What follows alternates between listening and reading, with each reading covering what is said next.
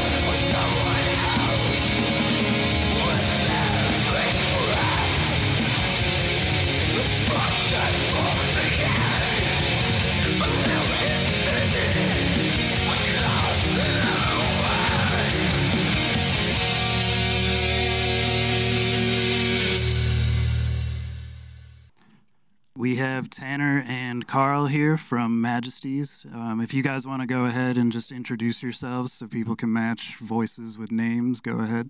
Hi, I'm Carl Skildum. Hey, this is Tanner Anderson. And for any new listeners, I'm Ryan. And I'm Jeremy. So, one, thank you guys for taking the time to join us. I appreciate it. I know you've been probably getting hit up left and right since the new release by different podcasts and stuff, because it seems like every week I see a new one popping up that interviewed you guys. Oh, yeah. I mean, we've definitely been pretty busy, but it's been a lot of fun to be able to talk about the record.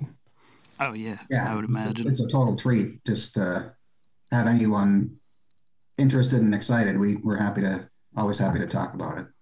Well, the record was definitely exciting. Yeah, it was a breath of fresh air for sure. That's awesome. Yeah, congratulations on it, man. Yeah, we can't stop listening to it. Yeah, I love it. It's badass. It's refreshing, like Ryan said. Well, yeah, thank you so much. Are you both like fans of old melodic death metal too? Yes. Yeah. So it reminds me. So I'm 32 for reference, and it just reminds me of like. Junior high. Like I was big into Dark Tranquillity and At the Gates and Gates of Ishtar and The Absence and stuff like that. So it reminded me a lot of that, and it was something that I haven't heard many bands do, or at least not do it well lately. You know, one of the cool things about doing a lot of these podcasts is like finding out that for so many people in one iteration or another of melodic death metal has sort of been their entry point. And so it sort of feels like comfort food in a way. Yeah. It was definitely exactly that, yeah. Because when I first stumbled across it, it was when the first single came out. I follow 20 Buck Spin on Instagram, and I always take into consideration what they're releasing, because to me, I think they have some of the best new releases coming out today. And I pitched it to Jeremy, and I was like, dude, you got to check out this band. They're fucking amazing. And we've been trying to get hard copies of the album ever since, but I believe they're on the way. They're on the way. We do this podcast in the back of my record store, so I own a record store in Michigan. Oh, that's awesome. That's cool. And I had a slight delay getting them in store, and but they're on the way now. So, yeah, very cool. One thing I did want to ask first before we get into stuff about the album, you guys are from Minneapolis, if I'm correct, yeah? Yes. Are either of you Replacements fans by chance? I would say I know their songs casually, but I wouldn't say I'm an expert on their music. I mean, you kind of have to know them around here because you can't right. escape it. Yeah. I didn't know if it'd be like one of those things where it was like, yeah, they're like hometown heroes and they're awesome. Or they're like, fuck them. Yeah, they're like, oh, I've heard the shit out of these guys. I'm tired of it. I mean, we've got so many hometown heroes. For me, I love Prince. Yeah, so I was going to say Prince is like the fucking king out there. Yeah, Prince is the king. Okay. Yeah. Well, of course. The band Low, for sure, is one celebrated. Yeah, there are quite a few good bands that come out of Minneapolis. Like, not even just lately, but just in general. I mean, I think it's you guys don't get a credit often enough for how many good musicians you've put out of there. Husker Du. Oh yeah, Husker Du. I love that band. Yeah, I mean, I guess a lot of people do sort of like do something cool and it seems to be noticed later, or they move and seem to establish themselves somewhere else. So like no one attributes them to being from Minneapolis. Yeah. I could see that happening. Everybody tends to be from California. Yeah, I recently learned, I think it's that band Luminous Vault from New York. That guy, Mario Diaz de Leon, is from Minneapolis or St. Paul. And yeah, I just never would have known until I listened to a solo album. And you always thought he was from New York. Yeah. I mean, I guess it's probably safe to assume like a man right. LA or New York that, of course, they're not, you know. I mean, it's different if it's like a death metal band from Long Island, then you can definitely assume they grew up. Oh yeah, with their accents, you totally know. Like, this one's going out to my fucking boys. Yeah. This project began by you and Carl just kind of messing around, tossing riffs back and forth to each other. How did they not fit into, because Obsequiae and Majesties both have a lot of similarities. How did you guys decide that you weren't going to use them for the one band and wanted to make a whole separate project out of it? Well, maybe Carl could speak to this, but I was just going to say, like, for me, it's, I definitely don't think anything in Majesties would fit in Obsequiae, but I'm curious what Carl would say. Yeah, there's I get that there's a similar feeling because you can recognize Tanner's guitar playing.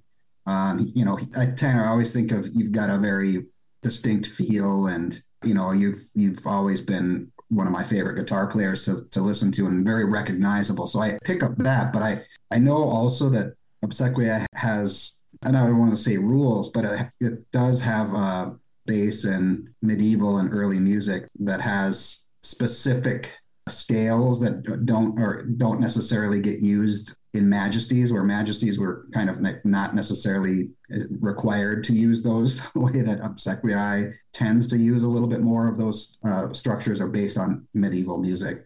I was sort of thinking like one of the tenets of melodic death metal, even if it's different than something like Iron Maiden, is just like thirds.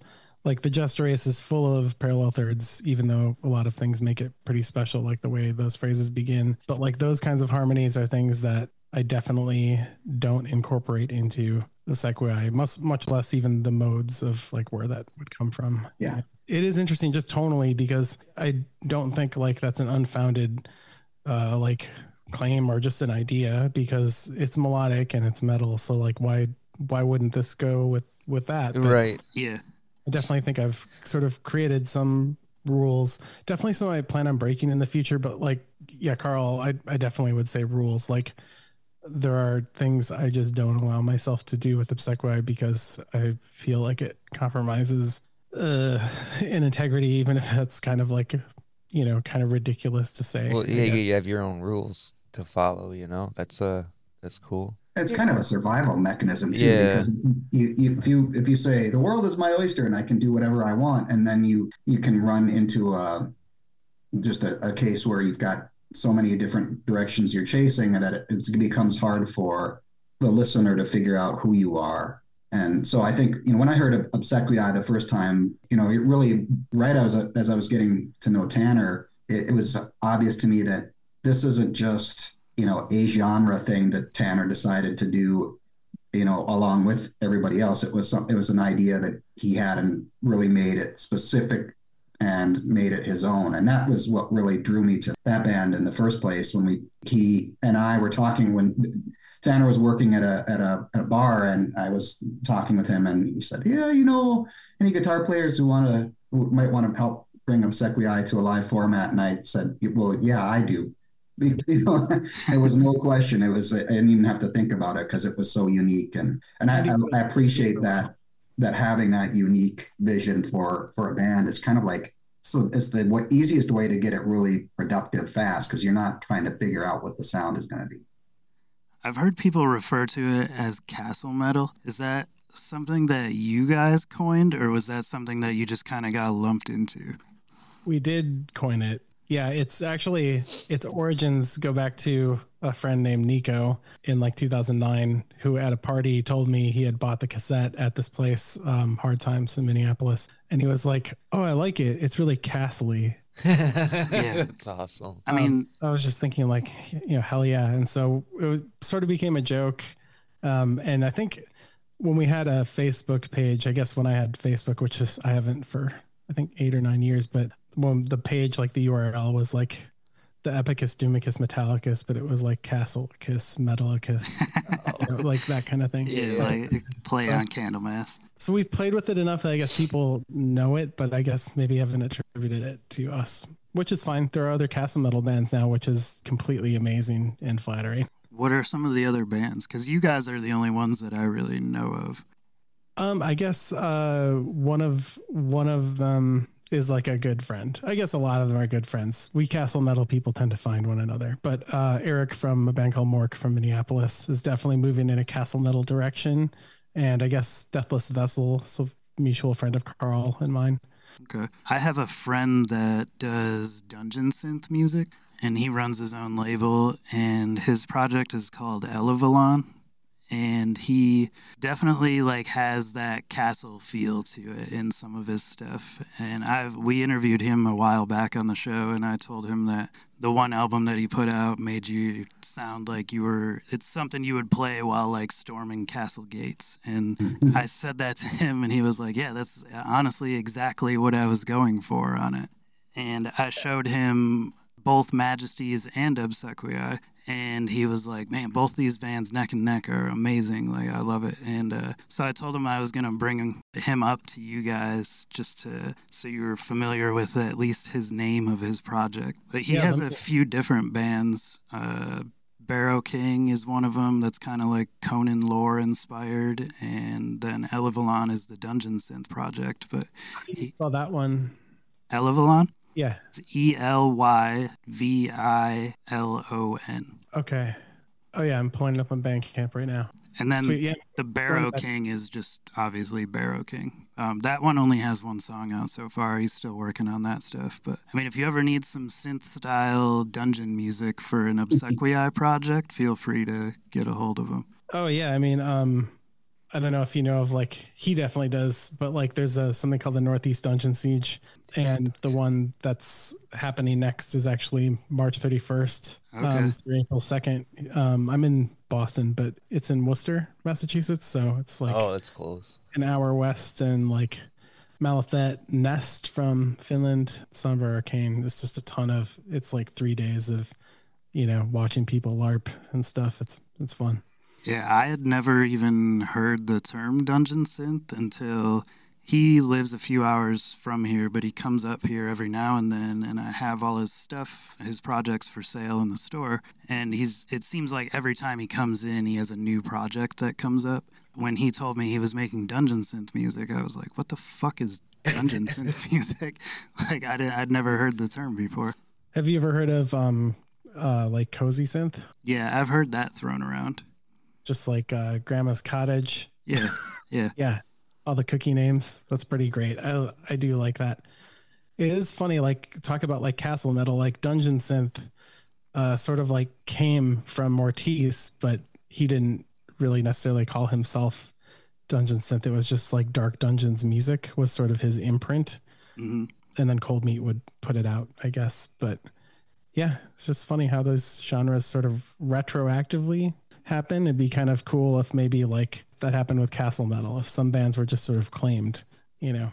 I guess it would be very flattering for me, but I guess sort of like there's a lot of crossover with dungeon synth right now as like more and more people are playing around with synthesis and like doing a lot more analog stuff as opposed to just like MIDI blocks in whatever DAW they're using, you know. Yeah. It could start to go the way of Tangerine Dream or something. So long as people are wearing, like, battle-ready gear. So Majesties, if I'm correct, started around 2015, and you guys had the tracks done for quite a while from what I remember hearing, around 2016, 17. What made you choose to wait until recently to release those tracks? Well, yeah, it was 2017. I think I was just checking on my phone to see when we had the track list figured out, and that was the date that I found. So we worked fast because it was just, like you said earlier, it's Tanner and I sitting in front of the computer, passing the guitar back and forth and just kind of geeking out the whole time. And so it was a lot of stuff. I think like an almost 20 different song ideas, and we scraped them down to 10 that we thought would make a good album. And from that point on, the original idea wasn't that it was going to be just Tanner and I. We wanted to have other people on board. And so that's really what took some time, is figuring out who would come along for the ride. And Matt came on board pretty early on in those discussions that we wanted to have him work with us on the bass, but figuring out vocals and drums, that's what took a lot more time. I think, you know, we kind of went through the list of our friends who were vocalists and or drummers and tried to figure out who was going to want to do this. And that always takes time. You know, people have to get familiar with it, you know, think about what they're going to do with the material, what different approaches they're going to take to it. And that's really kind of why it ended up being a couple extra years of just sort of, you know, we were being patient and working with friends of ours who are, you know, kind of thinking their way around the material and what is this going to fit in with schedules. And, you know, eventually, I think it was around 2019, we realized that for whatever reason, just schedules or availability, it was going to make sense for the three of us just to move ahead and finish this on our own. So that's kind of when we made the decision to start really getting serious about finalizing the recordings. And we re-recorded all the guitars in 2019 just to get everything, you know, sounding ready to hear. Mm. And then the pandemic came and that slowed us down a little bit too. But yeah, which was a terrible time to try to release a record for sure. Yeah. Or record one. Yeah. Yeah. Or even record one at that. So originally, Tanner, you weren't set to do vocals on the Majesty album then? Correct. Yeah. And so the answer was just right in front of you guys the whole time then on the vocal side. As you're trying to figure that out, you're like, oh yeah, we have this guy. I mean, Carl and Matt could have done it too. I don't know. I don't even, when I think back, I don't even remember if it was just like a group. Obviously everything's a group decision, but like, I don't remember quite how that happened. Actually, it was a little blurry in the beginning of the pandemic when we started talking about it, because yeah, like no one's fault, but our vocalist had to just sort of bow out, and we're great friends. It was not about music or anything like that. So yeah, it just sort of happened. Well, I have a question for Tanner. You went to music school and dropped out. Like, what brought you to the guitar when you were a kid? Definitely, you know, metal, extreme metal of all kinds. That's just sort of what made me... Just started listening to bands when you were 14, 15 and just wanted to jam, or... earlier than that, too. Right on. I just kind of... I don't know. I always really liked metal. I'm not trying to be like when I was 6, I was listening to Morbid Angel. No, not at all. You know, but I definitely was one of those kids that, like, if you were listening to Pantera, I found something heavier, you know? And so I just kind of kept doing that. If anything, it was like kind of one of those, like, I want to find something more underground always. And then, you know, I ended up around like a bunch of people that just like, that's what I listened to. And a lot of it was at a record store that I went to. And then I started working at when I was 16. So living the dream. Yeah. What record store did you work at? I worked at Nightfall Records in Minneapolis, the original location. I think it's sort of poorly remembered after 2001 because like the dude who ran it out of his apartment, supposedly, I don't know. So it was a storefront and a label, and we put out albums by Forest of Impaled, Sarcophagus, you know, Judas Iscariot, Psy Project, and just a bunch of pretty cool bands. Bloodstorm. Do you still collect records currently or no? No, not as much. But I definitely, you know, handled a lot of mail order at the store, and you know, ordered a lot of things for myself. I did buy used as well, so I got a lot of things that like definitely a 16-year-old shouldn't have their hands on, both like zines, shirts, you know, points of contact, you know, all that stuff. So I was the same way. I always tried to look for the heavier, more underground things, like, and Pantera would have been a good reference point to where if you were listening to that, I was trying to find what was, I don't want to say cooler, but less known, you know, because I always thought there was something more to appreciating the people who weren't in the spotlight of things. For me, I think, yeah, I hear you. Like, there was something about like going through Metal Maniacs the first time and like looking at these bands and kind of realizing like it was a lot different than the Hit Parader right next to it, where there was like this really awkward sex appeal to these bands. And then you'd like look at a band like Obituary and you're like, oh, okay, like they don't care. Yeah, right. Total heshers, you know. Like, sexiest guys in metal. Yeah. Yeah. So like I kind of felt like this has to be right. And they put out some of the greatest death metal of all time, I think. Even like their latest record was so fucking good. Phenomenal. Yeah. That song, My Will to Live, on that new album is incredible. There's definitely some accidental, like I don't think they probably listened to Eternal Champion, but that song has some Eternal Champion riffs like crazy. If anyone's listening to this, you should listen to Ravening Iron and that back to back. It's like riff for riff or what? Oh, I mean the like the pacing and the chord changes, and yeah, there's a lot of so crazy when that happens. For that song, My Will to Live, yeah. Hey, you have to wonder if it was by coincidence or if they were like, they heard it and they're like, oh, we could carry this over into our own music somehow. Yeah, I have no idea. I mean, I'm not about to accuse Obituary of plagiarism. Right, you know, right. I'm about to see them, you know, hopefully in May, so. They're a excellent live band if you've never seen them. One of the best live bands I've ever seen. Oh, yeah, they're great. They don't try to do anything flashy. They don't try to like kill you with stage presence. It's just they play good, they play loud, and they play.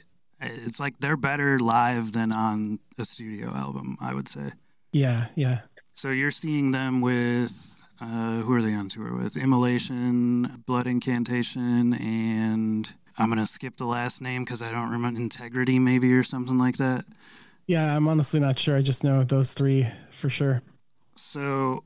Blood Incantation, I have a question about. Obviously, Dissection was probably an influence on you guys as far as the melodic side of things goes. Not as much for me, but I do love like the somber lane. Yeah. So there's a band called Stormkeep. I don't know if either of you have heard of them, but there's members of Blood Incantation in that band. Oh yeah. Yeah, Isaac. Yeah, it's awesome. Okay, cool. I really like those records. Yeah, they were both great. Bitchin'. And there's another band called Thulcandra that is, you know how gruesome is kind of like an ode to death. Thulcandra, I would say, is like an ode to Dissection. Yeah, I just they just came through Minneapolis, and I got to see them. I've been a fan of theirs for a long time, and it was a treat. I think they may still be on tour. This was just a few weeks ago, so they. As far as I know, it was the first time they had been through Minneapolis, so it was awesome. Oh, modest. Carl opened for him. Oh, wow. That's sweet. Yeah. Now, I know you guys are kind of apart, but do you have any plans on trying to go out live or anything like that? Well, we recently announced that we've got a new drummer. John Kerr has joined us, and he's also an old friend of ours, so it's really, it feels good, and we're... We're not really thinking about shows in the short term because we want to write some music together. So that's what we've been working on. Well, right, because this is already like way old to you guys, so I could see why you'd want to do new stuff. Yeah, I mean, I still love all these songs. They're fresh, but fresh to me, but also they've been with us for a long time. And so we didn't stop when, you know, in 2017 when we had those songs, you know, Tanner and I still would get together randomly and, you know, write new stuff. So there's a lot to sort through, but part of the fun is just also writing new stuff now that we have had a chance to hear this final project. It's all really been only in the last year that we had the mastered and mixed versions of it so that you really get a sense of what it's going to sound like and so it's still fresh to us, I guess is what I'm trying to say. And that makes it exciting to keep trying to, you know, do new music that is worthwhile sitting next to what we have done with the first record. Yeah, it's mixed amazingly too. I love how the vocals sit in it. Thanks. Thank you. It's like they're almost kind of just right under, and you have that like haunting scream that I love, and it sounds good. You know, I like it. Thanks so much. Yeah, it was.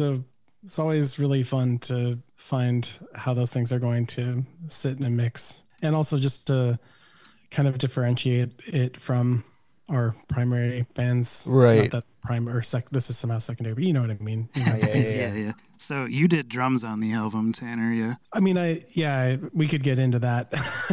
Yeah, but I obviously the answer is programmed, but I, you know, had kind of gone back and forth, but as the pandemic kind of really started happening and like even doing things with like my actual kit and like going in and doing some cheat moves because I'm just not as good of a drummer as this album has, you know, like those drums. So I ended up just like going into the program patterns and things that I was already working on and just sort of painstakingly kind of like going through and putting it all together. And then, we worked with Adam Tucker to mix it. So the drums are programmed. They are, which brings up a good question. Why did the drums why were they credited as drums and not drum programming? I got to go back to Reddit and tell this guy I was wrong. I mean, like, it's already out of the bag. Like, we've talked about this, but I think in general, like, people just think that when you program drums, you're not serious, or, you know, people just like to make up their minds. I think it's a lot better if people don't focus on something that they're going to get hung up on and just listen to it as it is, especially when you consider, like, for one, a lot of albums, I mean, all recordings are cheating, you know, like no one's setting up two microphones in a room and doing this in one take, you know, but there are also just a lot of tricks to drum production in general, you know, of things of like sound replacing things just so they sit better in a mix. And I'm not saying that programmed drums, you know, solve that or something. Like, ideally, I think we would have done something differently, but we're incredibly pleased with the result. Otherwise, we wouldn't have done this. But there was also sort of the, like, for me, like moving from Minneapolis to Boston, you know, like there was certainly a time limit, and this made sense. So, I mean, you could have kept it a secret, and honestly, I probably wouldn't have really known. They sound great. It's come a long way since I've, you know, since they first started, you know, you can't find a drummer and you get, it sounds fake, and now you can't even tell. That's really the thing, is if it was, because we've all heard those records. I mean, I'm the same way. When I first thought of programmed drums, I remembered, you know, the little electronic Alesis machines that you sit down and you tap on a pad, and everything sounded like great for different kinds of music that have a robotic beat, but it doesn't really make sense with heavy metal. So we've all heard those records, and I will gladly admit that I had that hang up for a while too. But now hearing, you know, really it's the amount of work that Tanner put into it to make it sound just like what he wanted to hear in his head and what he would play as a drummer, that made all the difference in the world. Yeah, it's impressive that, I mean, you made him sound that lifelike, because getting an electronic sound to have the clarity that an actual drum kit would have, I mean, it's definitely a challenge. I would disagree, but I only think it's just because of, like, a program like Superior Drummer. It's funny, like, Carl might be able to comment on this, but, like, when I bounced the stems of those drums, for example, like, I didn't like spit out MIDI. I spit out, like, bottom of the snare, top of the snare, you know, like, I think there were 30 stems for the drums. I mean, that's insane. I could have just, like, bounced a stereo sum if I trusted, you know, all this to be fine. But, like, I did some stacking, you know, some things that I think anyone would do, you know, like I really like, like wooden hoops on aluminum snares, you know, and stuff like that. So I wanted that sound in there, but I also wanted, like, if the heaviness and impact is going to be the lowest frequency around 200, I want those, like, harmonics to ring true when guitars are chugging at, like, a higher frequency. So, like, you know, I'd stack, like, a purely electronic snare within the acoustic performance, I guess, you know, so that those things sort of, like, trigger themselves. So when I had brought these drums to Adam, like, I think I had 32 stems around. So, like, bottom of the snare, top of the snare, overheads, ambient mics, room mics, and stuff like that. And within Superior Drummer, it's, like, really fun to create your own buses, because it's practically its own DAW. So, like, you can get a lot of cool dynamics. And the funny thing is, like, when I bounced it, of course, like, when all those things are at, like, full volume, you know, like the snare and your room mics, like, it sounds insanely, I wouldn't even say real. It just sounds like a big mess of, like, someone playing in a garage, you know? And so when we gave that to Adam and we're, like, giving references for, like, this is how we want the drum production to go, the way he treated it, it's not like he made it sound like programmed drums. I don't think he did, but it definitely, like, the dynamics that I sort of painstakingly programmed definitely got a little more polished and punchy, and it made me nervous, but I still thought it really suited the mix, you know? Yeah, well, it came through nicely for sure. And a lot of, like, I really thought it was fun too, because, like, I write all the drums for Obsequiae as well, even though Owen performs them. And so I love just, like, practicing things like this, where it's just, like, constantly, like, straight into triplet, you know, like 16th notes and stuff, and just, like, practicing those rudiments downstairs during a pandemic. I would have loved to have gotten up to, you know, like actually play this on the recording, but it just wasn't feasible for me. I did see a clip of Obsequiae playing live recently on Instagram. Do you guys have any plans to release a live album by chance? No, I mean, ostensibly we just did. It's just free, but because it's not like packaged, I guess people are like, there are comments like, is 20 Bucks going to put this out on an LP or something like that? Like Dave did offer from 20 Bucks Spin, but like for us, we had a lot of things kind of go wrong, like most people did during the pandemic. So like we had a bunch of rehearsals, and of course, like when you're arranging all of that with people who are coming from like out of state to rehearse with you, and then your shows are canceled, like you're in the hole, you know. It's not like the guarantees for one-offs are great. Like it's usually good if you can break even, you know? Yeah. So yeah, I mean, just kind of like doing that again was like a labor of love, and we wanted to do it, but there are also a lot of people who like came to Minneapolis for our show that we had to cancel. There's a COVID thing with both opening bands. So we weren't just going to be like, oh, we'll just play, you know, like it would have been a hot mess. Like the promoter was out, like that show was done. So like we wanted to have something to give to people who had traveled all this way. And I kind of felt like for a lot of the pandemic, there were people that couldn't, you know, come to Fire in the Mountains or Northwest Terror because of like COVID. Yeah, or it was hard to travel and stuff. Yeah. So yeah, the choice to make that free was like very deliberate. I know we could have capitalized on that. I mean, the clips sounded great. Like I know a lot of people like working in the record store. I've heard this go both ways, where some people love live albums and some people can't stand them. And obviously there's some better than others, but like Obituary just did those two live records that were technically live studio albums. I mean, they recorded them all as a live performance, but it wasn't like from a show. So it was kind of worded a little weird, but they did sound really, really good. And like the clips that I seen of you guys sounded phenomenal. So that's why I was wondering if they were going to go on a record or not. No, definitely not. So Carl, you mentioned that you guys had about 20-ish songs and you slimmed it down to 10. So do you guys plan to take the remaining songs and release another Majesties album, or are you writing all new material with John included and then releasing another album down the road? I think we'll probably, I wouldn't be surprised if we mine for bits and pieces from those older songs. I know that there have been one or two things that I have from those early riff tapes, because that's really what they are. Is there's more there, you know, a lot of riff collections rather than, you know, completed songs in most of those cases. But you know, we may pull one or two things, but not. I think, like it's been said earlier, it's just sort of fun to be writing again now and knowing what the first record sounds like, is to, you know, try to really keep that as a focal point. I don't know. We still just like to write, so I think it's just kind of a selfish thing that we want to just have that immediate reward of hearing new riffs in this format that we like. Do you think that since you guys didn't really have a whole lot of pressure to put this album out, the Majesties album, do you think that added to how well it turned out? Like, as opposed to if you're going to write a second record, now you have expectations to live up to? Oh, man. Yeah, I will say sometimes I have those moments of, oh, no, what have we done?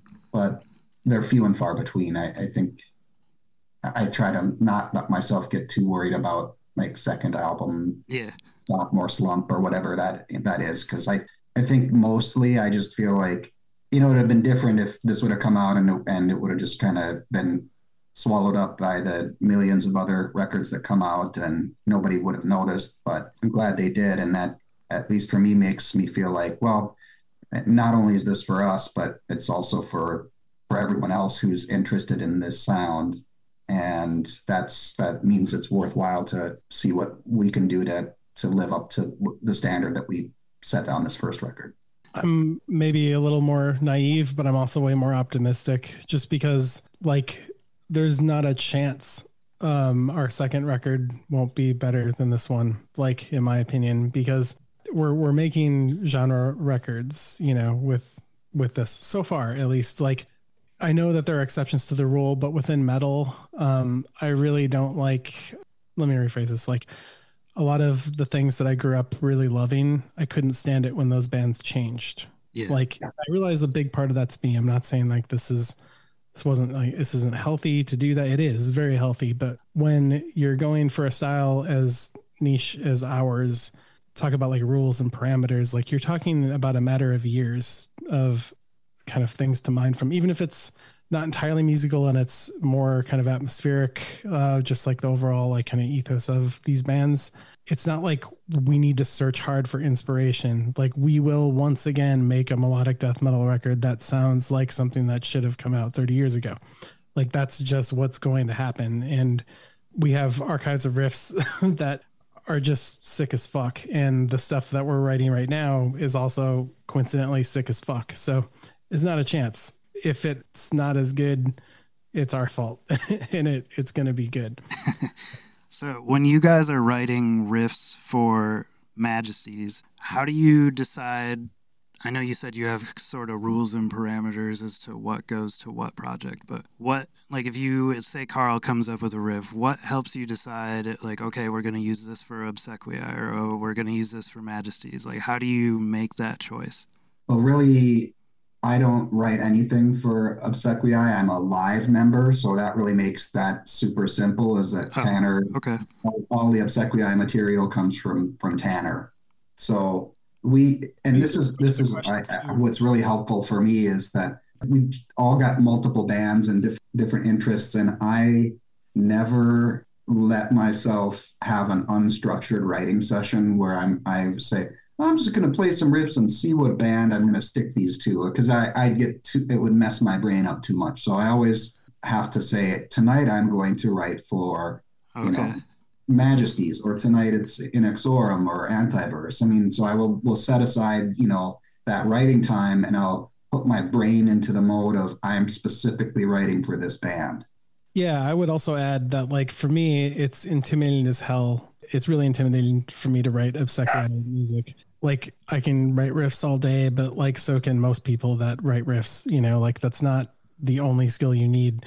You need to be able to arrange things. You need to know, like, how all this stuff is going to come together, how to make it cohesive. Again, with, like, melodic death metal, I was joking the other day that, like, when I'm writing for Obsequiae and then I accidentally, like, start writing a Gothenburg melodic death metal riff, like it's time for bed, like it's like a first language, it's something I try to actively avoid when doing that. So it's incredibly easy because I've been playing that style for so long, and it's sort of, it's sort of my comfort food. And I feel like for Carl as well. Yeah, absolutely. It's not intimidating to think about writing. It is very fun. And it's, our friendship really is like tied into this band. I mean, it's outside of it too, but like, this is how we really became friends, was playing music together, and choosing to do Majesties did that as well. So like, it's a great thing for our friendship. Yeah, there's nothing better, man. Yeah, it's really the best. Hell yeah. What? Now, I'm sorry. Go ahead, dude. I was just wondering about stealing the talking. Oh, it's cool. I was being. How did you guys come up with the idea for the artwork and having? I believe it's Juan something Castellano. Yeah. Did your cover. And it fucking looks cool as shit, man. It's like fucked up landscape that you don't want to like visit.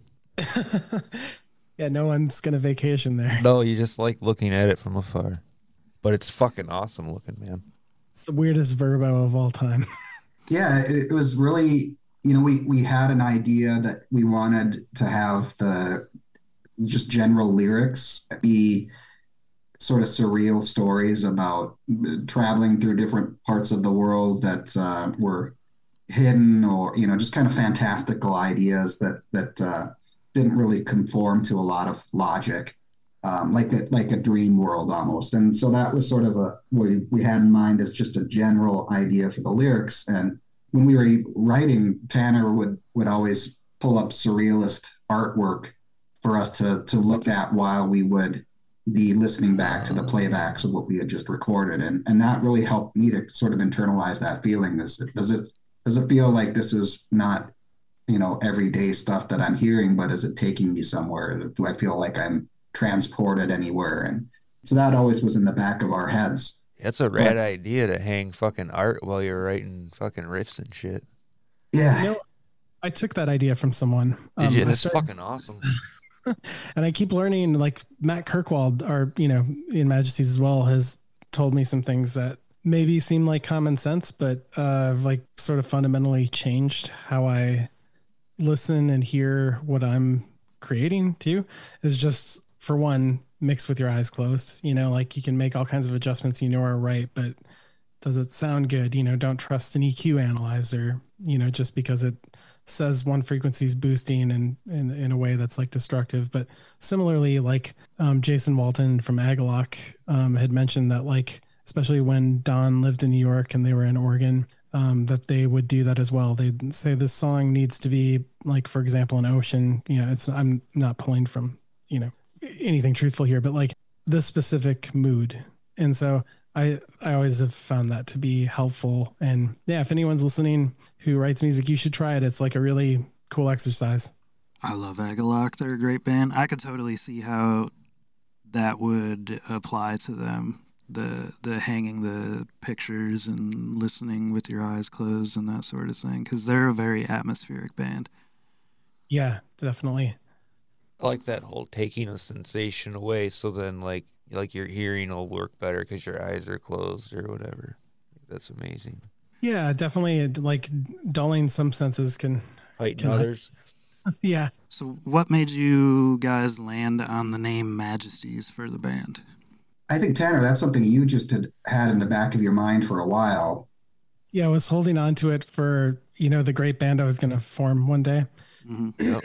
And of course, it's like risky because you're just, you know, you check like Metal Archives or something for looking for a band that has this name or something. So pressure was on. We had kind of considered some others, like every band who comes up with a band name, and we came on that.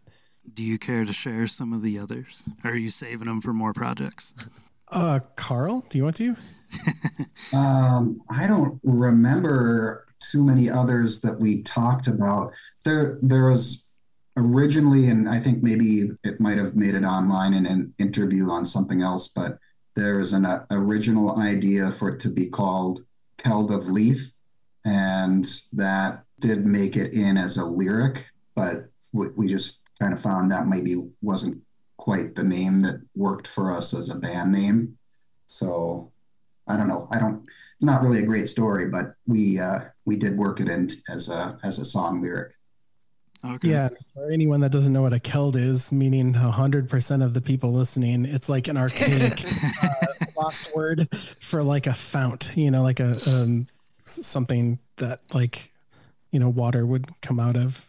So, and then Leave, of course, is like basically oblivion, you know, so. Yeah.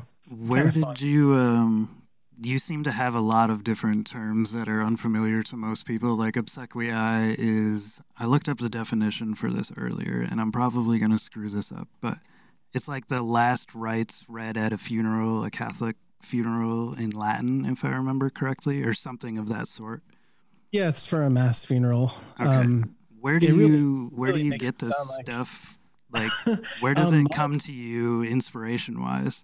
Well, I'd love to say that I'm like someone who appreciates literature, but like I don't have time for book learning. So I listened to Gormand, you know, from Sweden, and they had a 7-inch called Obsequies. Originally, I was like, I wanted to call it Obfuscate, which is what a stupid name. Fortunately, there was some dude in Michigan, of all places, who had copyrighted it. And oh, shit. Yeah, so I think I just landed on that because it was another OBS name. And I just thought, I don't know. I think I was also listening to that band Obsecration from Greece, The Inheritors of Pain, arguably maybe their only record in the style that it is. It's really unique death metal album, slower pace, a lot of atmosphere. So I don't know. I was like really looking at that logo and yeah, I just came across that. But like, yeah, really it's, I guess, just kind of good heavy metal strategy to like look to antiquity or look to things that maybe aren't quite as understood, because then it can make you seem sophisticated or like you're holding on to something that someone else doesn't have. It's, again, very yeah, it sounds young. Fucking metal. Yeah, like, you know, I'm young, I'm insecure, like that's what I want. you know, so when I started it, so yeah. It definitely does add a certain type of lore to the project itself. Like it makes you want to dig deeper than, and this is no disrespect to Dying Fetus, but like obviously that was a band name that was just like, dude, that sounds fucking horrifying. So let's just have that. It's cool when people put a little more thought into it than just like, what can we do for shock value? Like it's more of, well, what can we do that will make people go, what the fuck is that? And kind of something that's like, it can mean different things over the course of, you know, its own lifespan, you know, like I'm not sure what I meant or in putting this besides ripping off like Gorment, but you know, of course now the planet's dying more and I could, you know, if I wanted to be a crust band tomorrow, it'd be super easy with that band. Yeah. Old funeral, you know, so.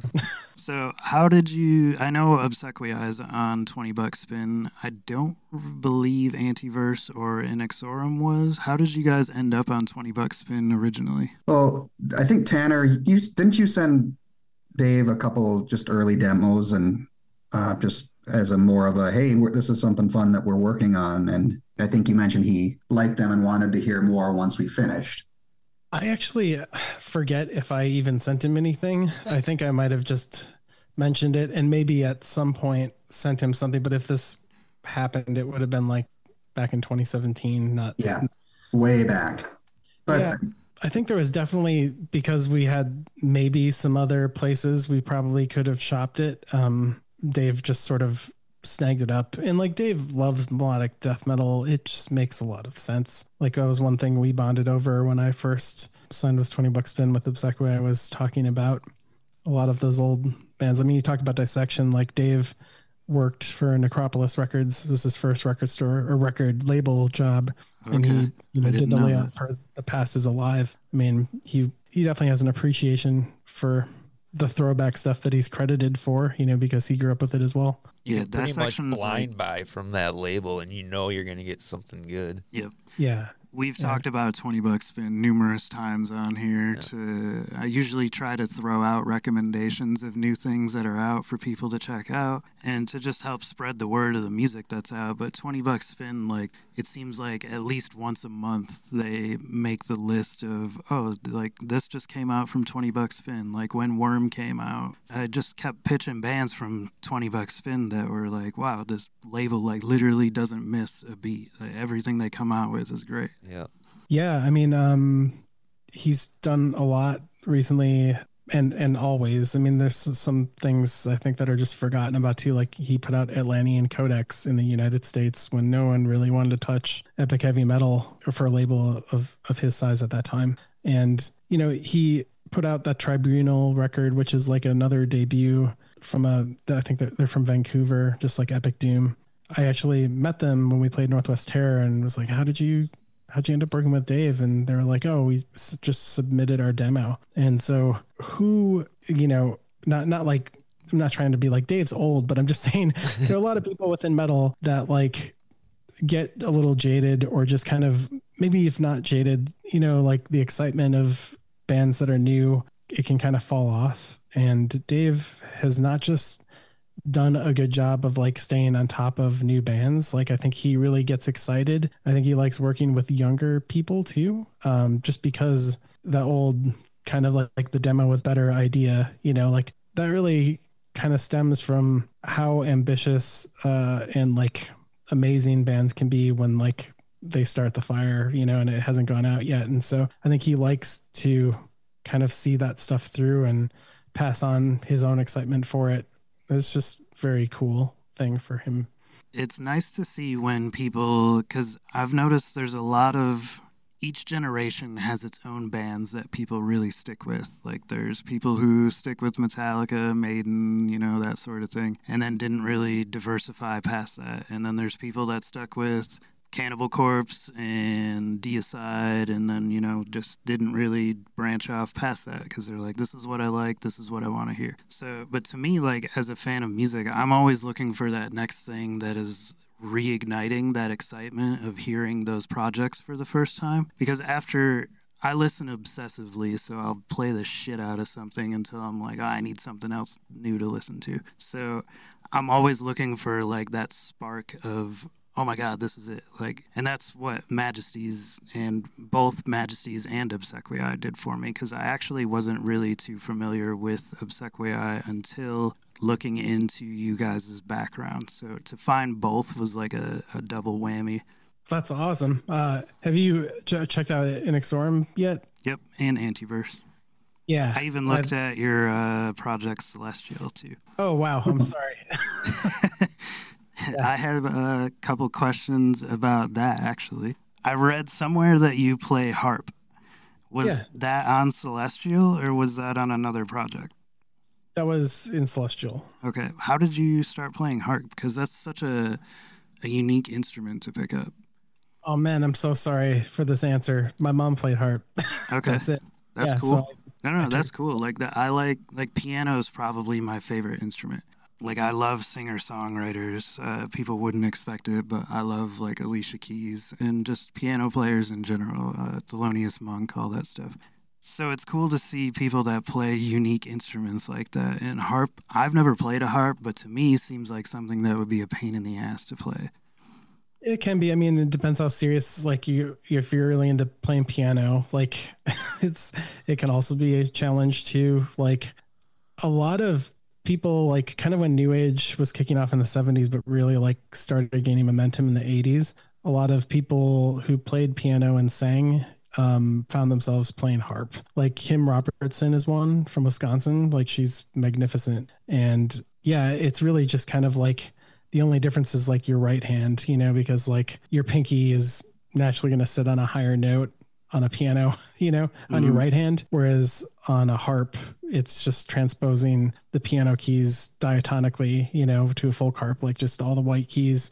And then your pinky's on a lower part. So really like people who play piano have a very easy time picking up harp. That's cool. Interesting, because you wouldn't think that on the surface, but it makes sense.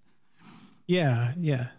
And of course, like orchestral harps are something I think that if someone's like, oh, how did you end up playing orchestral harp? Like that's a question for someone that you might as well just ask, like, how many horses does your family own? You know?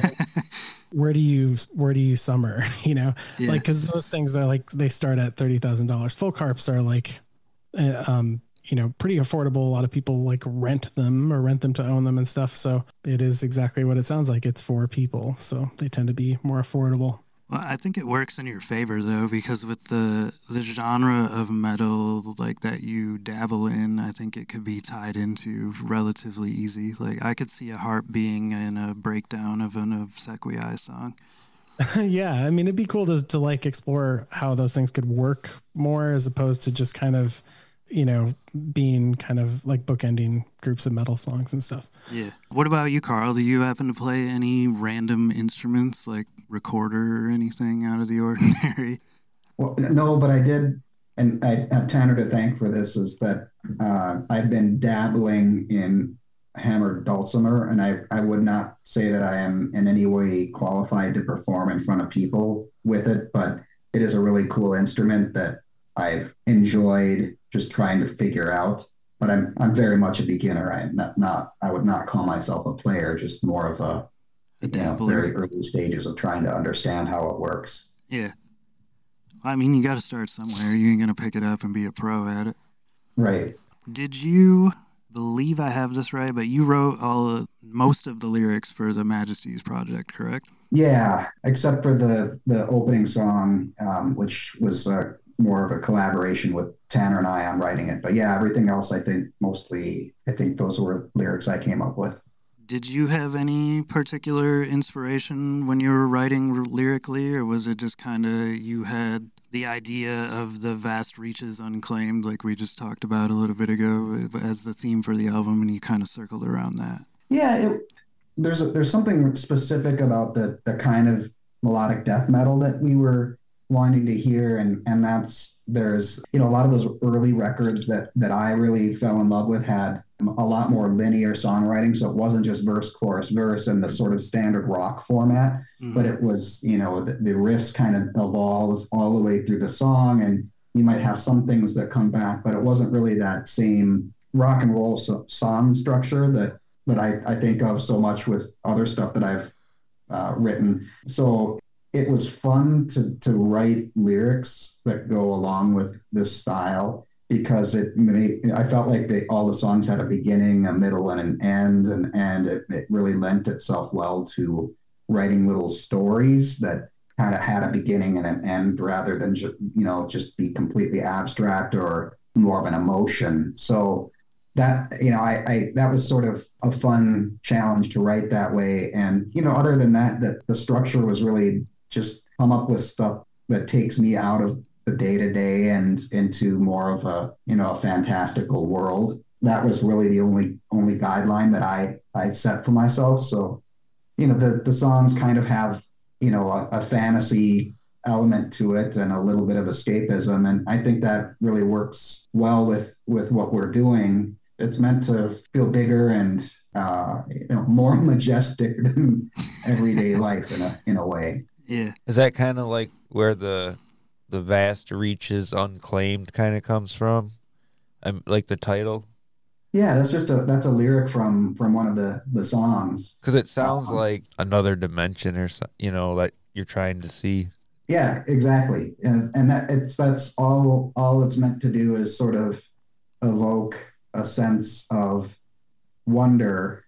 And that's the same feeling I had listening to some of those early, Gothenburg records for the first time, is that I just had this sort of, magical feeling of flying while I'm listening to this stuff. And that's really all that I was trying to revive for myself in this, that we wanted to put our own stamp on it and not sound exactly like anything else. So I think that was one way for us to do that, is to, kind of have these fantastical stories make up the bulk of the lyrics. It was really just kind of how it worked out for me as far as writing, was just that the structure helped me feel like I could write these stories from beginning to end. What was your earliest exposure to mellow death that you can recall? You want to go first, Carl? Sure. So my teenage years were in the late 80s and early 90s. So I got to listen to the earliest days of thrash and death metal, but right when it was new. It was in my most impressionable teenage years. So, and I was a fan of traditional heavy metal before that. So I heard all of this stuff finally coming together when some buddies of mine, who, like, the three of us would, like, someone get a new tape or a cassette, because I was still buying tapes back then. We'd get a new tape or CD and we'd share it with our other buddies. Hey, I just got the new Carcass, and we enthuse about it together on landline phones. And one day the guys called me and said, we just got this comp that's the Wrong Again Records comp, and you've got to hear it. It's amazing. You'll love it. And one of the guys, a good friend of mine, Mike, he said,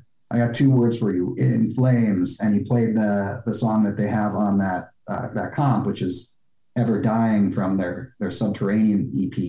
And I was hooked, and that was exactly the sound that I wanted to hear. It was all my favorite elements of extreme metal kind of coming into one package. And from there, it was just a lot of trying to chase that stuff down and get import copies of that, because I couldn't find it just walking into most record stores, unless they were really specializing in metal, which we did have a couple places like that. It took a lot of digging, but I was chasing down Dark Tranquillity and just anything else, At the Gates, that had sort of that vibe to it. And it was kind of fun to be there right as that stuff was coming out. Yeah, most definitely. I didn't catch on to a lot of that stuff till probably 2001-ish. And I was about 11 or 12 years old then. So I'm a little older, so I was around for some of the Dark Tranquillity stuff. It was cool to see it, really come out as a new thing. That was a lot of fun. And I feel pretty lucky to have had the chance to get excited about it when it was fresh and new and didn't really even have a name yet. Yeah, wasn't a genre on its own. It was just death metal. Right. To see something from the rise and then be to you guys are kind of like the revitalization of that era at this point, really. So that's cool that you were around from the beginning and now you're helping bring it back to life. Because I feel like with the success of this record, you may have some people that are trying to follow in your footsteps. There are definitely bands that have been doing this for a while too. Like, we're not alone. No, I know that, but I'm just saying, like, you guys are like the hype right now around the genre. Yeah, gosh, that's weird. So, Tanner, what about you? What was your early exposures to Mellow Death? I think, I guess for context too, I think the first issue of Metal Maniacs I bought was in 1996, and 97 was really the year that I was like, employed in buying things. So I know I heard Stand Up Blaze. I'll never forget that. That was at my good friend and bandmate Nick Kurian's mom's tattoo shop. And one of the guys there was in a local death metal band. And I just remember like really liking it and thinking the vocals were obnoxious. But I had then started reading more, and then I initially had gone to a store called Root Cellar Records. It was the first store I went to before the one I worked at, and I bought in one go. I bought Dark Tranquillity, Skydancer, My Dying Bride's Trinity, which is like their first three EPs, and I just remember Skydancer being like, "What the hell is this?" And Carl, I don't know if I ever actually told you this, and if I have, I'm sorry, but Mike Paradise, the drummer for Antiverse, worked at this record store called Down in the Valley near the house I grew up in. And I remember going in there and actually like looking for anything I could find on, like Relapse or a Nuclear Blast. I'd had luck, like even at the mall, like I bought Tales from the Thousand Lakes at the mall. Weird. Funny. And it wasn't like some of that stuff, like the Relapse stuff was not, it's underground, but like you could buy it practically anywhere, Yeah. And I might as well have been a Sam Goody. I don't know if that's what it was, but like when I went to Down the Valley, I was like asking about some of these bands, and Mike Paradise was like, "Oh, this is the best death metal record ever," and he brought me to At the Gates, Slaughter of the Soul. And at the time, I just remember thinking like, I don't know if this guy knows what he's talking about. I not only didn't buy it, but I made a special order for In Flames, and I special ordered what I thought was the Subterranean EP, but it was the Black Ash Inheritance, the Shaped CD. And I remember being so happy when it came in, but also disappointed that it was only a couple songs, and it cost $30. Oh. So, but yeah, I don't know. It's hard to like pinpoint exactly. Melodic death metal is just, it was very popular in the underground. Like I think you'd find Dark Tranquillity records right next to Impaled Nazarene records, at any underground shop. So I was kind of like, I guess, fortunate to be kind of entering at a time when like experimentation was happening with sort of like merging what was black metal at the time, second wave, and what death metal was sort of becoming after its kind of peak in 92. Did you happen to check out any of the newer At the Gates releases or no?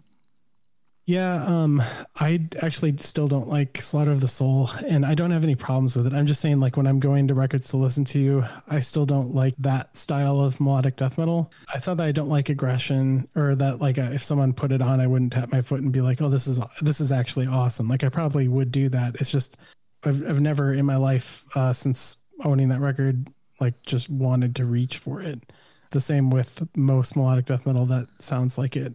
I just kind of have always gravitated more toward the adventurous stuff, Yeah, the not so ordinary household name. Well, I don't want to call it a household name, but like a mellow death household name, Those are obviously the bands that people know about immediately in that genre. Yeah, I mean, I still think in some ways I definitely reach for household names now, like Dark Tranquillity and Flames. And I know I've said this a lot, like in other interviews, but like Ablaze My Sorrow, like that was a huge one. If Emotion Still Burns, like that's still a very celebrated album. But there are enough ideas in that like to this day, I'm still like, what? It's mind blowing to me, as if Skydancer didn't have those ideas either. Did you happen to listen to the new In Flames? Because I haven't listened to an In Flames record since, I believe, Come Clarity is where I dropped off at. I dropped off, I think, Clayman or Colony. I was disappointed in both, and I've recently revisited them and been like, wonder what my problem was. And then I probably remember like how many great records came out that year, and I just wasn't listening to new In Flames anymore. So I never checked out any of those other albums, but I did listen to the new one, or rather like the two or three singles, just because people are like, this is a return to form. And I did not think it was. Yeah, I didn't either. And I've heard a lot of people say that too. So, and that's why I revisited it, because I was like, oh, maybe it'll be like Clayman or Jester Race or, you know, something like that. Like, but it just, one, I don't think it was done very well as far as the production goes. It's very muddy and quiet. Yeah, I don't even remember. To be fair, I listened to it on YouTube. You know, like that's I was watching. So that's a hard reference point. But like the Halo effect. I mean, talk about something that like maybe seems like a paradox of like, why don't you like Slaughter of the Soul? You like Halo effect because it's aggressive, but it's not like. It's not though. I mean, I feel like it's more like pop music. So I just want aggression and things from other kinds of music than melodic death metal typically. And Halo Effect, even though it's definitely more reductive than the things that they did in the past, it recalls them in a way that showcases like how great they are. I'm sure to like younger people, like, why is this melody special? I hear like this kind of melody all the time, and here's Jester Storm, but like I'm the reason you hear that all the time, you know. But I thought that record was great. I know Carl feels similarly.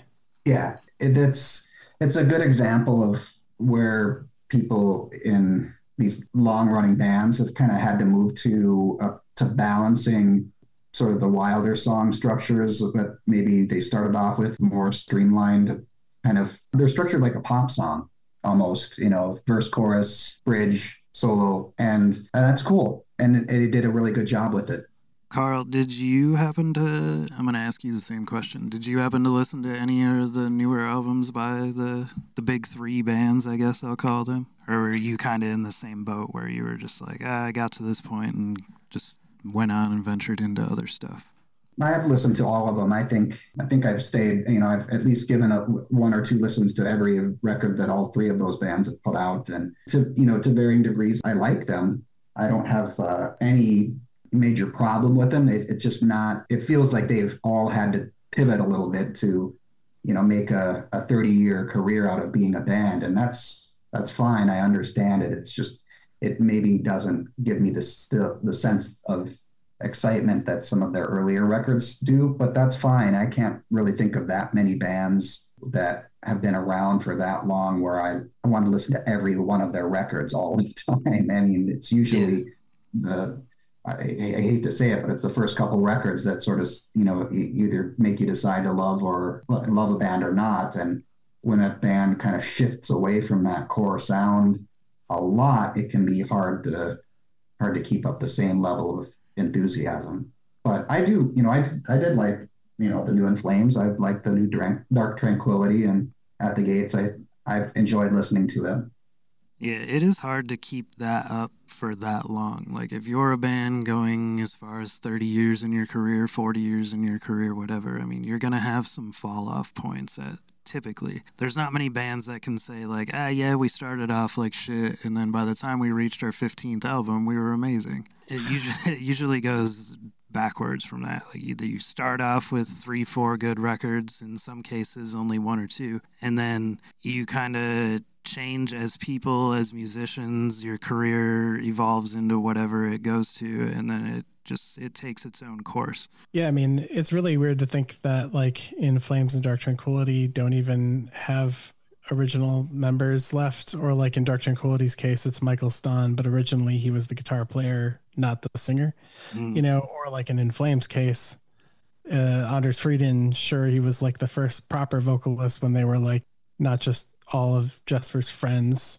helping out or session musicians, but it's got to be really hard to like reclaim roots that you maybe don't even feel like you have a right to in Flames case. Because I think, I haven't read it for myself, but I've heard that someone had said that about the press release, where they had struggled to make a record like the one they just did because they just didn't know if they would feel right about it, probably because of like the direction they went in. So it seems like it's had really a good response, even if it's been polarizing. It's got people to pay attention to them more. And of course, the serendipity of following up that record for the people who may have been disappointed in a return to roots, you know, like it's been really fun to kind of like lean into that and, you know, be the pretend answer to it, if not the, you know. Yeah. We did not plan it that way. That I will say that it just was a weird coincidence that our records came out so close together. Yeah, we really have to thank In Flames for that new album, because I think we capitalized on people's feigned outrage. Right?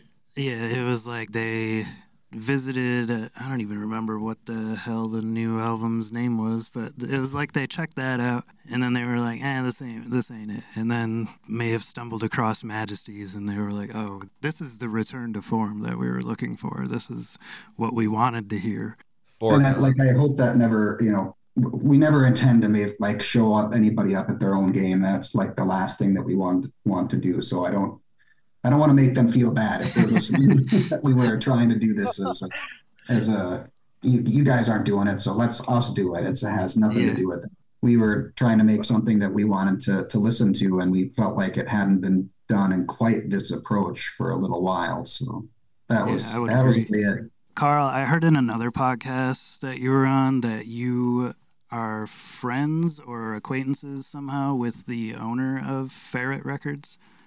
Another Carl.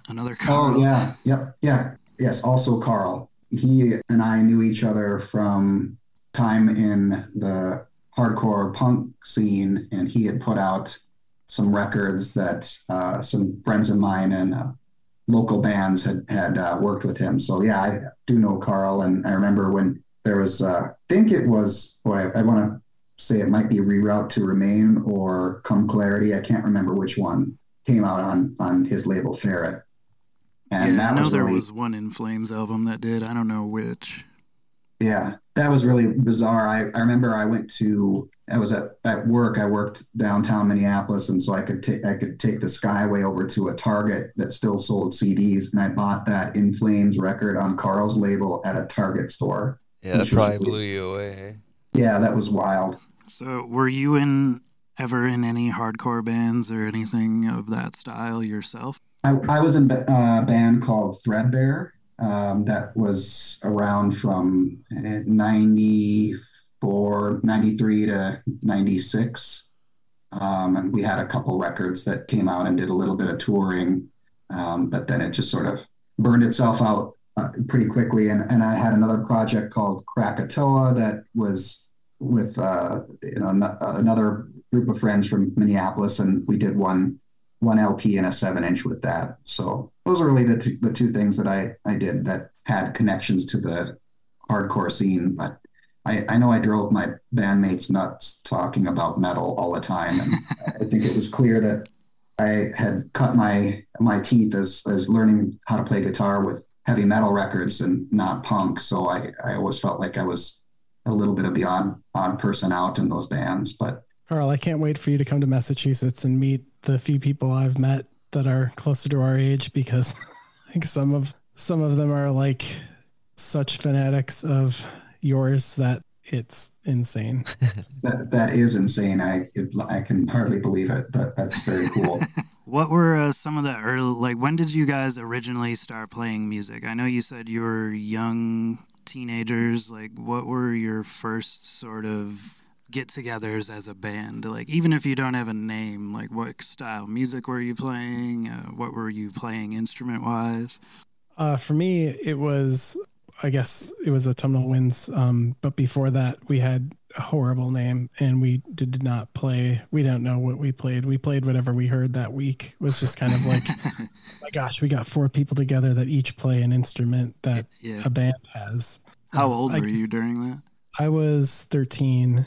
Yeah, because I know like the next year is when we, you know, it was just Nick and I basically like finding people to play with. So, okay. What about you, Carl? Yeah, I was around 16 and I did this crash course group lesson thing at Schmidt Music for 8 weeks on the learning to play guitar. And I wanted to play Metallica and Slayer. And that was really what I wanted to figure out how to do.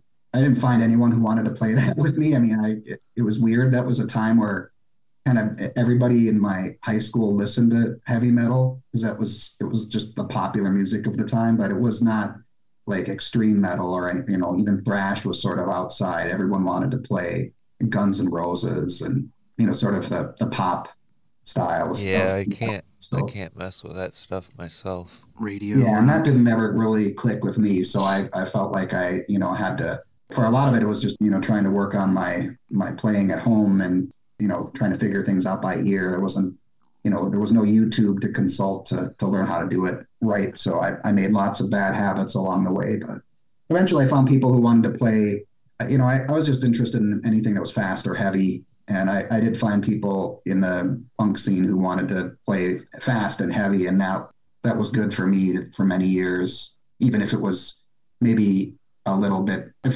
there was probably some challenges with me being wanting to be more technical or, you know, have more guitar solos in the music that we were playing. And a lot of times that didn't fit the vision for the other people I was playing with. Yeah, there's no solos in hardcore. What are you talking about? Yeah. So, those are breakdowns, sir. Yeah. I do have another Majesties and Obsequiae question. So you guys' guitar tone is pretty, I mean, it stands out quite a bit. Do you use any particular equipment to get that, or is it all kind of post-edit that you get that tone, or how does that come about? I guess, yeah, I don't know what's so... It just stands out to me. Like, it doesn't... I don't know. No, you have a higher pitched tone than just like an In Flames record to me. And maybe that's just me that it just sounds that way, but... No, it sounds like that to me, too. Yeah, like, maybe it's just... I mean, we play an E-flat standard in both bands. And for a tone, it's usually distortion followed by delay and reverb. Maybe on a computer, I'll add, like... compression or something like that, but like I've seen people like online that are like, oh, like you use a harmonizer or like pitch shift. I don't use any of that, and like I don't know why that's attributed. Sometimes like people that play just will be like, oh yeah, like all the fifths, as though like I just play parallel fifths. I don't do that either. I think it's just, you know, when you hear like single notes on a guitar, you know, and then you hear like a melody and then you hear another melody over it, like so long as, again, they're not parallel to one another, you're going to hear all the harmonies. You're going to hear the, you know, especially the fourth and fifth as a resolve, because in 13th century music, especially 12th century like that, your fourth and fifth in unison are where you do that. So that's where those rules come in. Yeah, I just think because there's a lot of like harmonic movement that people maybe assume that there's like pitch in there, but it's really just kind of reverb. And because I don't play guitar expressively, like a lot of times when I write melodies, like there might be a little vibrato, there might be like a little bit of like right hand attack, but like generally with Obsequiae, I try and like play them as though a voice is singing them. So that means like, hey, there's not a lot of string noise happening. It's just this melody, and then on the second melody the same thing, and then when there are chords on top of that, they're kind of meant to like wash them together.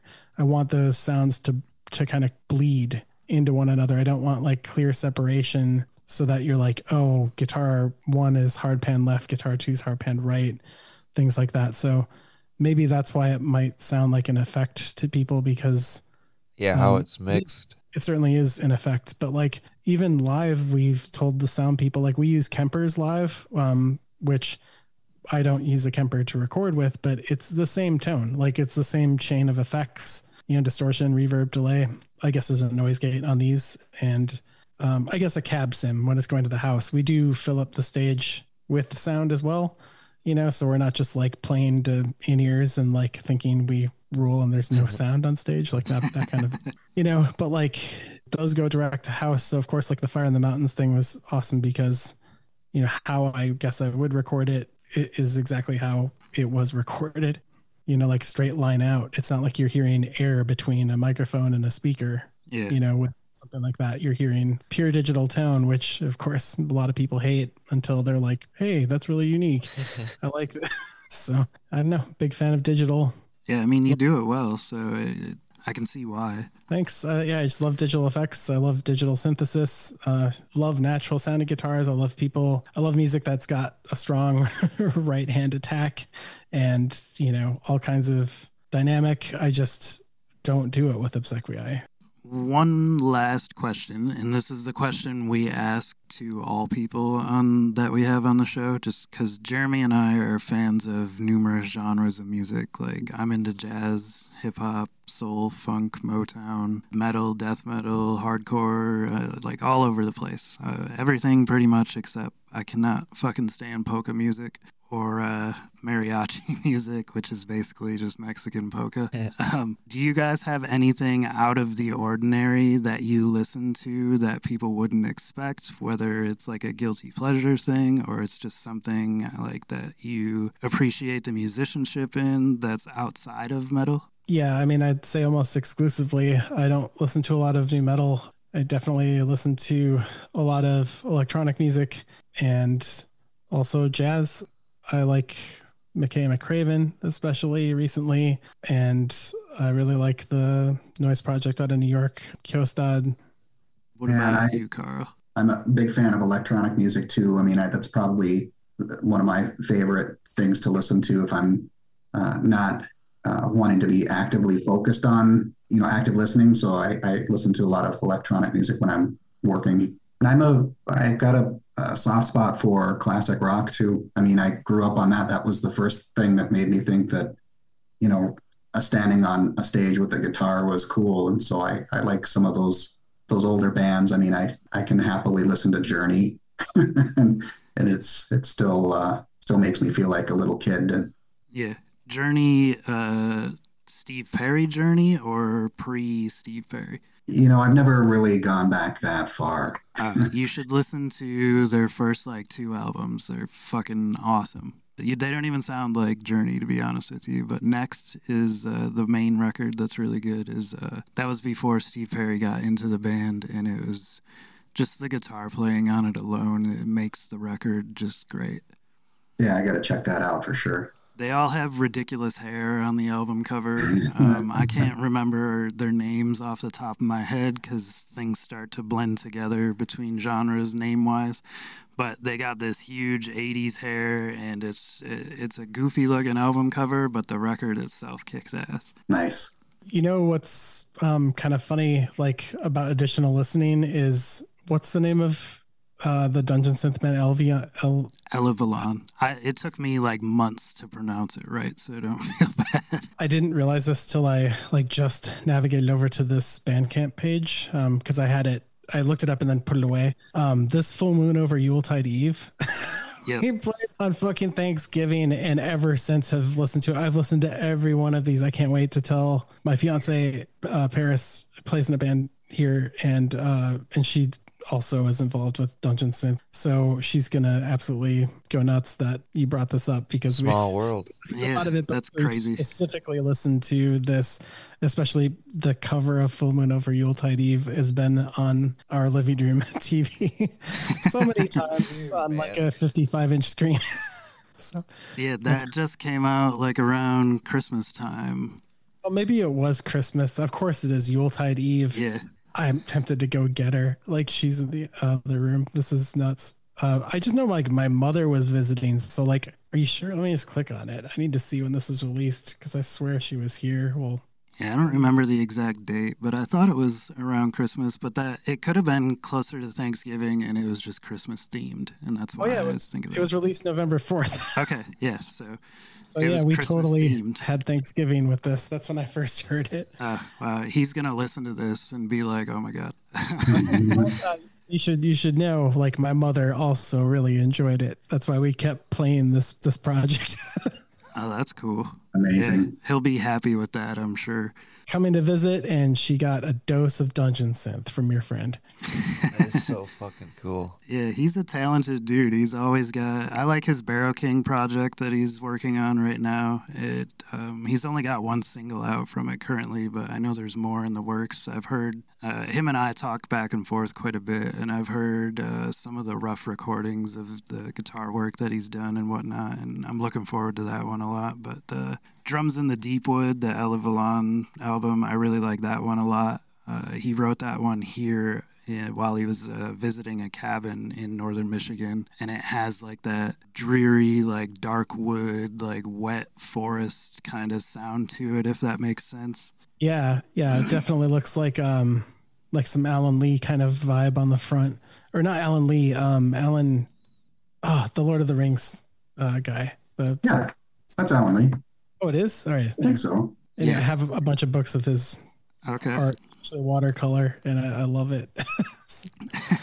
But yeah, as soon as we're off this, I can't wait to tell her that you guys know this dude. Yeah, he's he comes into the shop like once every couple months, and he originally pitched to me a project called Boneweaver that was just all him doing all the singing, guitar, drums, everything. And I get a lot of people that'll hand me projects, and like sometimes I'm like, I listen to all of them, but a lot of the times I'm like, what the fuck is this? But like that one I heard and I was like, wow, this kid is fucking good. So then I started talking with him back and forth, and then like I said earlier, he comes in and it's like he's got a new project every single time that he comes in, and he runs his own label currently, and he's doing really well for himself and for his music. Yeah, I mean, it's pretty awesome. I just like pointed to my fiance, she's here, like we listened to this over Thanksgiving, right? Oh yeah, and I think over the further winter holidays, I put it on like all the time. Yeah, it's so crazy. That's awesome. That's so random that like I just out of all the things that I could have mentioned, that would be the one weird thing. Yeah, that's totally amazing. But all right, I don't really have anything else for you guys. Jeremy, you got anything else immediately you want to get off? No, I think you answered all the questions. Yeah. Tanner, Carl, you guys have anything you'd like to add, say, note? I just think thanks for talking with us, and this really been a lot of fun to geek out on all this stuff with everybody, so we really appreciate it. Yeah, seriously, like one of the like sort of best things about putting out a record is being able to like talk to people like you guys and kind of be able to relate some of these stories and hear, that it resonates with you or that you've had similar experiences too. It's really fun. So appreciate you having us on. Definitely appreciate you fucking being on our show. Yeah. Thank you for taking the time to jump on and geek out about some music with us. And it's always cool to talk about other musicians. I mean, I'm not a musician. I'm just a huge fan of music and run the store. So, but it's always fun to get other people's perspectives of things and just listen to people talk who also actively listen like I do, because there's a lot of casual listeners out there. And I feel like sometimes if you're a person like me and you're just talking music nonstop, it's overwhelming to some people, and they're like, dude, back off. Like, how the fuck how do you like just live like this to where all day, every day is just music related? And I don't know. It's just, that's the only way to live, dude. Yeah, and also it's super cool that you guys are in Michigan too, because we need to send some gentle hails to the state of Michigan. Yeah, you guys are real close by, so if you're ever doing shows in Michigan or Ohio or any of the like immediate areas, we'll definitely try to make an appearance down there and say what's up while we're there and maybe BS in person for a while. That'd be awesome. That would rule. All right, I will let you guys get going. Thank you again for jumping on the show. We really appreciate it. It's been a lot of fun. Thank you so much. You guys enjoy the rest of your week. Well, you too. Yeah, thank you.